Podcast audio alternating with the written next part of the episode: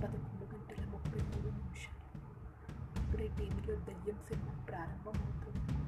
అందులో చూపించే కమిలిపోయిన మొహాలతో దయ్యం అందరినీ బెదిరిస్తూ ఉంటే ఇక్కడ టీవీ ముందు కూర్చొని గుడ్డ చిక్క పట్టుకొని అలాగే కుటుంబంలో కళ్ళప్ప నుంచి చూస్తుంది మోహన్ హీరో మహేశ్వరి అందంగా చూస్తూ బూచి బూచి బూచి అని మూడు సార్లు సరదాగా పిలవడం వెంకనే దయ్యం గారు ప్రత్యక్షం అవడము హీరో కెంపులు రావడము ఈ నేచర్ నిజంగా తనంటే దగ్గర ఉన్నట్టు నేనని సినిమా చూస్తున్న మోహన కూడా అంతే కీచుగా నచ్చింది వంటిట్లో పనిచేస్తున్న మోహన తల్లి సురుకు ఆర్పుకు ఒక్కసారి హడలిపోయి పరుగున హాలులోకి వచ్చి కూర్చు చూసింది.